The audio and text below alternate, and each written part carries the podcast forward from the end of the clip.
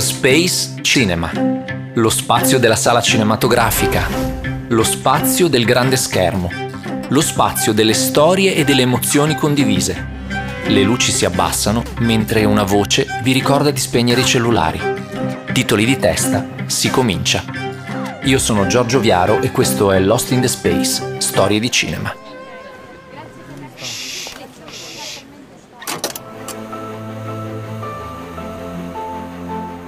Tutto cominciò con l'affondamento del Titanic, con la morte di James Crowley e di suo figlio Patrick, legittimi eredi di Downton Abbey, lussureggiante tenuta di campagna nello Yorkshire, di proprietà della famiglia Crowley. Nella serie di Julian Fellows era il 15 aprile 1912 mentre in Italia la prima puntata di Downton Abbey veniva trasmessa su Rete 4 l'11 dicembre del 2011. Facevamo così la conoscenza di Robert e Cora Crowley, conte e contessa di Grantham, dell'erede designato Matthew, avvocato di Manchester, e naturalmente della contessa madre Violet, oltre che di tutta la squadra di cuochi e domestici a partire dal maggiordomo, il signor Carson. Sei stagioni e 47 episodi più tardi e oramai diventata un punto di riferimento per i period drama, Fellows ha deciso che era venuto il momento di mettere la parola fine all'esperienza seriale di Downton Abbey. Eppure era chiaro a tutti, specialmente ai fan della famiglia Crowley, che in quella tenuta dello Yorkshire di storie da raccontare ce n'erano ancora moltissime. E così ecco l'annuncio del primo film, uscito nell'autunno del 2019 e incentrato sulla visita di Re Giorgio V e della regina Mary a Downton Abbey, che aveva incassato quasi 200 milioni di dollari in tutto il mondo. Ed ora l'arrivo in sala di un sequel, Downton Abbey, una nuova era, di cui parliamo con un grandissimo appassionato di questa saga familiare, Roberto Recchioni, che ha accettato il nostro invito a tornare su Lost in the Space. Vi prego, mettetevi a sedere. Sono entrata in possesso di una villa nel sud della Francia. Quale villa? Ti dispiace partire dall'inizio? Anni fa, prima che tu nascessi, conobbi un uomo. Trascorrono qualche giorno insieme e lui le regala una casa. Non hai pensato di rifiutarla? Ho l'aria di chi rifiuterebbe una villa nel sud della Francia. Roberto Recchioni di nuovo Lost in the Space, grazie per aver accettato il nostro invito. Ciao Roberto. Ciao ciao, grazie a voi. Poi insomma mi hai chiamato su una cosa che sai di sfondare una porta aperta. Infatti, oggi sapevo che avresti accettato, tu sei un fan della prima ora di Downton Abbey, giusto? Sì, quando venivo sfottuto perché compravo ceramiche inglesi e cercavo di vestire come loro.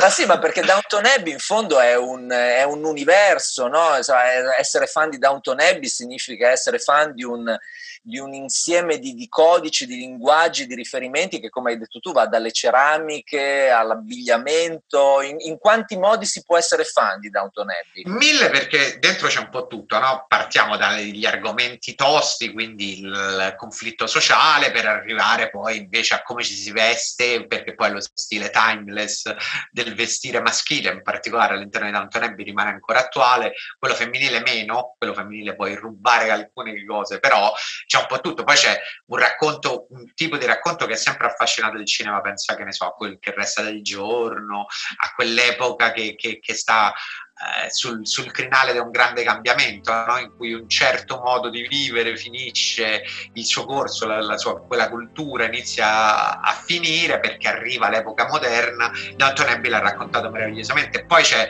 l'elemento melò che funziona tantissimo. La cosa divertente di Abbey è eh, io l'ho passato a tutti i miei amici più metallari, quelli duri e puri che sentono solo gli Slayer, e finire a parlare con un metallaro con i capelli lunghi, l'Harley Davidson, il giubbotto de pelle, del quanto è terribile la scena del parto e come, come stai il maledetto speciale di Natale è una cosa senza prezzo. Tu l'hai seguita fin dagli esordi su Rete 4 nel 2011. Sì, cioè sì, la. In realtà la seguivo per altre vie, però sì, sostanzialmente sì. sì, ma anche perché se ne parla subito, ma Downton Abbey divenne un fenomeno importante, vengono citate nei Simpson, Homer è un grandissimo fruitore di, di Downton Abbey. Ehm, è, è, stata una sorpresa perché tutti l'hanno trovata incredibilmente appassionante pensando di partire da una cosa terribilmente noiosa. o per signori. Quando la serie si era chiusa, dopo, dopo, sei stagioni, dopo 47 episodi, se non ricordo male, tu sa- immaginavi che Fellows gli avrebbe, gli avrebbe, dato un seguito al cinema? Eh, secondo me qui tocchi un argomento che poi riguarda anche la valutazione dei due film, compreso quello eh, che arriverà in sala brevissimo. La serie si chiude cioè la serie quando si chiude è chiusa, tutti i conflitti sono stati risolti, i conflitti tra i personaggi non ci sono più, è un enorme, meraviglioso, godurioso taralluccio e vino in cui tutto quello che doveva essere risolto è stato risolto. È come la puntata finale dell'attentato di Boris, nessuno è più basito, nessuno è più sorpreso, sono tutti, tutti, i conflitti risolti, i personaggi hanno fatto un loro percorso che poi è un, discorso, un percorso molto borghese perché eh, nel corso della serie alcuni elementi che prima la caratterizzavano fortemente, anche a fronte del successo che ha detto a Fellows in che direzione andare, le cose sono cambiate. No? Il discorso sociale, il conflitto, il conflitto, di classe, la lotta di classe, il, la separazione tra il piano di sopra e il piano di sotto. Pensa al personaggio di Tom che parte come autista, proletario e comunista dentro Downton Abbey, ma poi tecnicamente viene corrotto dal sistema e diventa parte del proprietario terriero, eh, gestisce una fortuna e non c'è più nessun conflitto alla fine. No? Eh, la battuta finale di Lady Violet della serie è semplicemente straordinaria e qui arriviamo al punto non c'era nessuna necessità di avere due film di Downton Abbey successivi, tranne il piacere di tornare lì. Cioè, eh, quindi io me ne vedrei altri dieci perché comunque sono prodotti sempre confezionati splendidamente però poi non ti possono dire che non avverto il fatto che in questi film non c'è nessun conflitto, perché i personaggi sono tutti risolti. Quindi tu eh, senti che in qualche modo la natura di Downton Abbey è cambiata nel passaggio, nel passaggio su grande è, schermo? È cambiata nella serie per il successo, perché è diventata da una narrazione che voleva essere anche politica, è diventata una narrazione fortemente consolatoria, comunque un comfort food in cui si torna volentieri. Vogliamo benissimo i personaggi, se gli succede qualcosa di male la prendiamo proprio male. Cioè, mentre i colpi bassi nelle prime stagioni si sprecavano, più sono andati avanti, più eh, l'idea di, oh mio Dio, questo lo ammazziamo, a questo gli facciamo, succede qualcosa di brutto, è diventata lontanissima da Fello perché sa che gli spettatori l'avrebbero presa malissimo. Noi vogliamo che tutti stiano bene a casa Danton e che ci abbiano il, il migliore dei futuri possibili.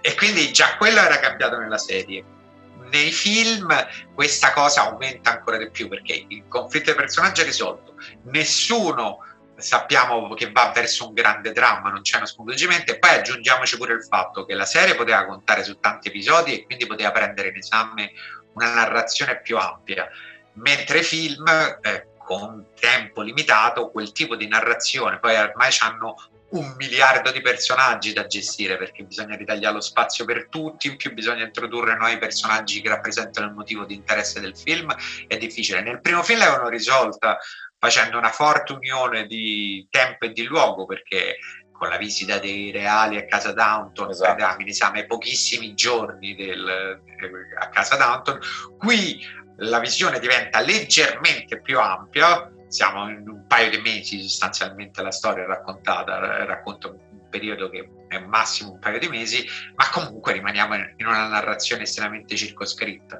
Il merito del film è che entri in sala e torni in una casa esattamente dove vuoi tornare. Vedi i personaggi dove sono andati un po' avanti, mm, capisci un po' di cose, vedi un po' di variazione, ma non avrai eh, grandi drammi all'interno. Avrai una meravigliosa commedia ambientata in quel periodo. La modernità fa irruzione a Downton.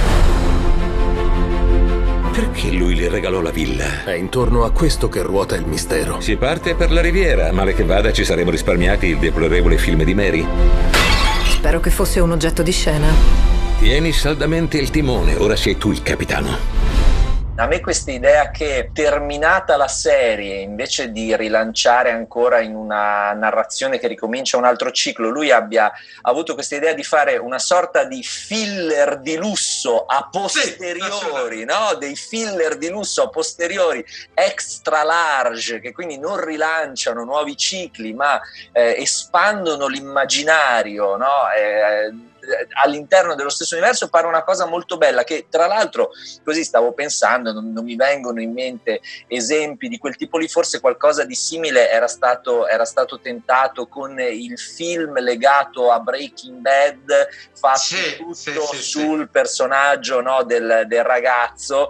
Eh, secondo me c'è una grossa differenza tra quello e questo, che quello era brutto che quello era brutto, certo, esatto, sono d'accordo, sono d'accordo, mentre, mentre questi sono bei film. Infatti, sono bei volevo... film, sono film con dei valori produttivi artistici altissimi. Il cassa si conosce a memoria, quindi eh, sanno perfettamente dove giocare tra di loro. Peraltro eh, sono tutti bravissimi, le aggiunte nuove sono sempre interessanti, i volti che vengono aggiunti. Qui poi nel caso specifico, eh, visto che andiamo sempre più verso la modernità, perché siamo sulla soglia degli anni 30 ormai, eh, arriva il cinema cinema e c'è una riflessione sul cinema che invece è proprio interessante nel film. No? Ecco, magari vuoi dire di... quali sono, così introduciamo per chi appunto ancora non l'ha visto e andrà a vederlo, ci sono due, due anime, no? due, due, trame che si intrecciano, qui la Costa Azzurra e il cinema che sbarca a Downton Abbey. Sì, eh, sulla Costa Azzurra peraltro eh, si vanno a ripercorrere dei luoghi molto cari a Agatha Christie perché si prende il treno azzurro e quindi una parte della famiglia, qui c'è una, un espediente narrativo utile, separare la famiglia, quindi divide un gruppo e lo manda sulla Costa Azzurra a scoprire un mistero di famiglia che riguarda Lady Violet, peraltro molto divertente, e dall'altra parte invece a Downton Abbey arriva il cinema con tutta la sua chiassosa modernità, eh, le, le, i preconcetti che i signori di Downton hanno nei confronti di quelli del cinema, che sono uomini e donne di malaffare, eh, che, che, porteranno la volgarità in quel contesto, e da eh, amante del cinema la cosa meravigliosa è il lavoro certosino che fanno nella ricostruzione di come si giravano i film in quell'epoca e soprattutto nel racconto del passaggio dal cinema muto al cinema sonorizzato, neanche pienamente sonoro e ti fanno vedere le tecniche di ripresa e sono fantastiche perché una cosa è leggerle sulla carta come si girava, una cosa è vedere una ricostruzione, poi sappiamo quanto Fellons sia assolutamente maniacale nelle ricostruzioni storiche quindi sappiamo che la fedeltà di quanto portata a schermo schermo è altissima,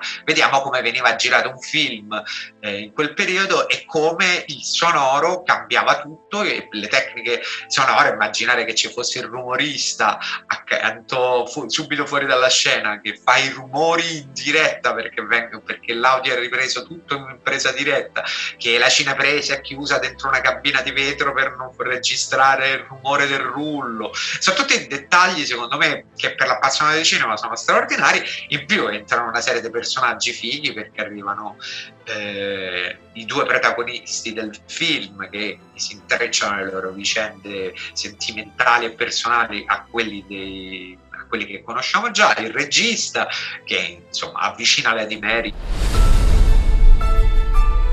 Una telefonata per voi, milord. Il signor Barber è un produttore e regista. E vuole girare un film a Downton. Una pellicola cinematografica a Downton. Ci saranno attori famosi. La trovo un'idea sconsiderata. Attrici trasfigurate dal trucco e attori trasfigurati dall'alcol.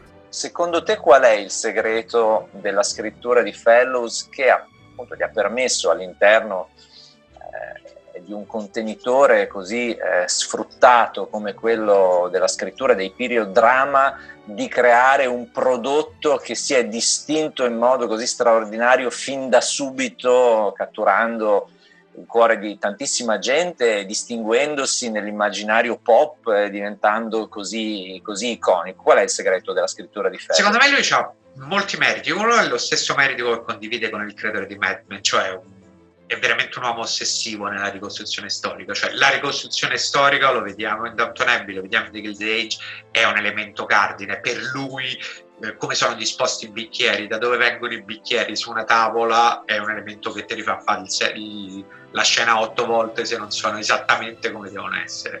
E quell'attenzione al dettaglio si sente da subito. La prima, la prima sequenza d'apertura di Downton Abbey, della prima puntata, è un capolavoro di narrazione non per parole. No? Noi vediamo i campanelli, eh, viene raccontata tutta la, la, procedura eh, che, che, che, avviene in quella villa, che è un racconto che è tanto di come si viveva in quel posto, e quindi vede, vediamo tutta una serie di dettagli che che non conoscevamo, quanto un racconto politico e sociale, no? perché l'idea di Downton Abbey, ma lo stesso manifesto di Downton Abbey, il logo che rappresenta la villa specchiata e ti dice c'è un mondo di sopra e un mondo di sotto, e il racconto di quelle dinamiche è un racconto mm, fantastico perché lui riesce a prendere una materia che è fattuale, cioè i fatti della storia, le cose erano così, e poi a metaforizzarle per dirci i fatti erano così e quei fatti ci raccontano un mondo, una politica, una società e quindi intanto è quello, c'è un'attenzione assolutamente maniacale per cui lui sa che una ricostruzione storica è anche una ricostruzione politica, è anche una ricostruzione sociale, quindi è un discorso. Poi è un grandissimo amante del melodramma e lo usa senza minimo eh, la minima vergogna, quindi su Downton Abbey eh, ci sono tutti i luoghi comuni del melodramma, no? dai parti eh, terribili agli incidenti, ai grandi amori contrastati, alle lettere segrete, cioè tutti gli elementi che puoi trovare nel melò in Downton Abbey. Quindi la mancanza di pudore, diciamo, che in questo caso... Un po' sì, un po' sì, una mancanza di pudore di un genere che, che che non si usava più perché lui que- tutti quegli espedienti che sono espedienti tipici del romanzo popolare li ha recuperati con una fortissima consapevolezza. Poi eh, sa scegliere gli attori, non è una cosa da poco, eh? la scelta del cast è straordinaria, non, non, c'è mai stato un volto brutto su Downton Abbey, mai, mai, e nel film si conferma perché i personaggi nuovi sono tutti attori fantastici, anche quelli che ti aspetti di meno, non Simon West che dovrebbe essere un americano che dici che ci è arrivato a fare Antonelli, è, è, è meraviglioso nel contesto. Grazie Roberto, alla prossima. Gra- grazie a te, ciao. grazie a tutti, ciao ciao. ciao.